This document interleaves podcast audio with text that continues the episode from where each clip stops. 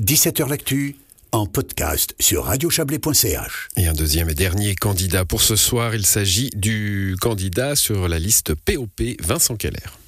Vincent Keller, bonjour. Bonjour. Vous êtes donc candidat popiste au Conseil d'État. Vous avez 46 ans et demi euh, et vous habitez la plus belle ville du monde, c'est ça Vous m'avez dit l'autre jour?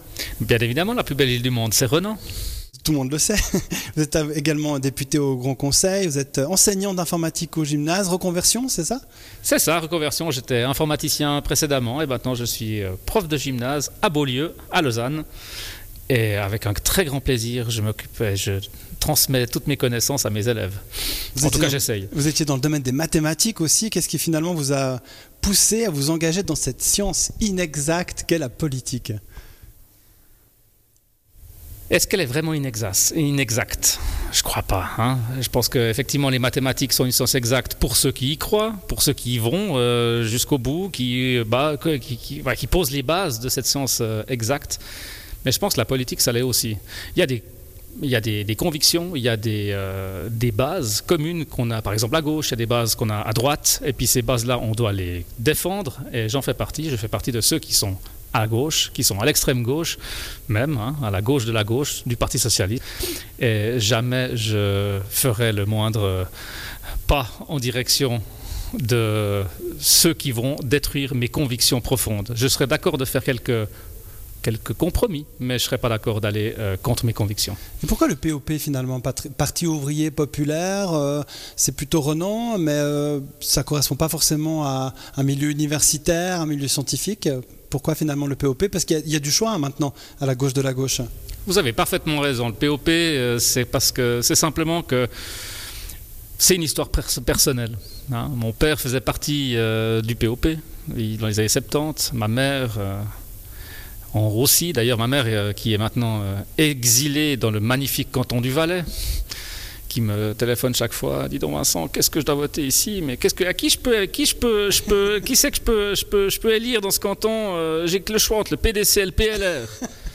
Bah, je lui dis, bah, écoute, euh, votre vert. Mais il n'y a même pas les verts. Bon, bah, votre socialiste. Enfin bref, bah, voilà, c'est pour ça que finalement j'ai adhéré euh, à l'âge de 16 ans au POP, après avoir rencontré une femme exceptionnelle qui existe euh, toujours, qui est toujours de ce monde, qui est Marianne Huguenin, euh, ancienne syndic de Renan, qui, qui m'a vraiment mais, passionné et qui m'a montré toutes les bases de la, politique vaudoise, de la politique nationale, tous les combats que, que ce parti a menés depuis 75 ans. Je rappelle quand même que le POP, c'est un parti national qui a, euh, qui a 75 ans. Et donc, euh, voilà, une histoire euh, importante à, à prolonger. Mais grandir à Renan, ville ouvrière justement, qui s'est développée avec les ouvriers ça- et, les, et migrants évidemment, euh, ça vous a marqué aussi Ça vous a influencé? Mais je me rappelle quand j'étais moi-même à l'école, euh, à Florissant, hein, c'était mon petit quartier euh, quand j'étais jeune, les trois quarts de ma classe, c'était des Italiens, des Espagnols. Aujourd'hui, euh, les trois quarts de la classe de ma fille, c'est des, euh, gens qui viennent de l'ancienne Yougoslavie et des, pays de l'Est. Ça, c'est. Et ça m'a énormément amené en termes de multiculturalité, en termes de, connaissance de l'autre, en termes de, discours avec les autres. J'espère que ça va être la même chose avec ma fille d'ailleurs. Et ça, c'est et c'est pour ça que c'est la plus belle ville du monde. On va parler en détail de ce que vous voulez proposer pour euh, les classes populaires notamment. Je vous pose cette question qu'on pose euh, à, tous les candidates et candidats.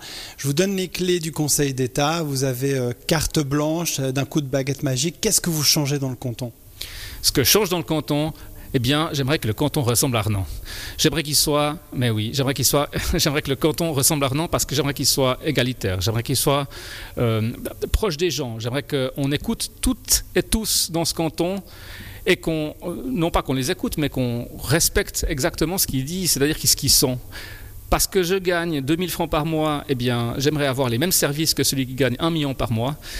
Parce que euh, j'ai un problème avec, euh, je sais pas, avec l'écologie, eh bien, j'aimerais que cette écologie-là soit respectée dans tout ce canton. Ça, pour moi, c'est ça les clés du Conseil d'État. Moi, j'appelle ça les clés du paradis.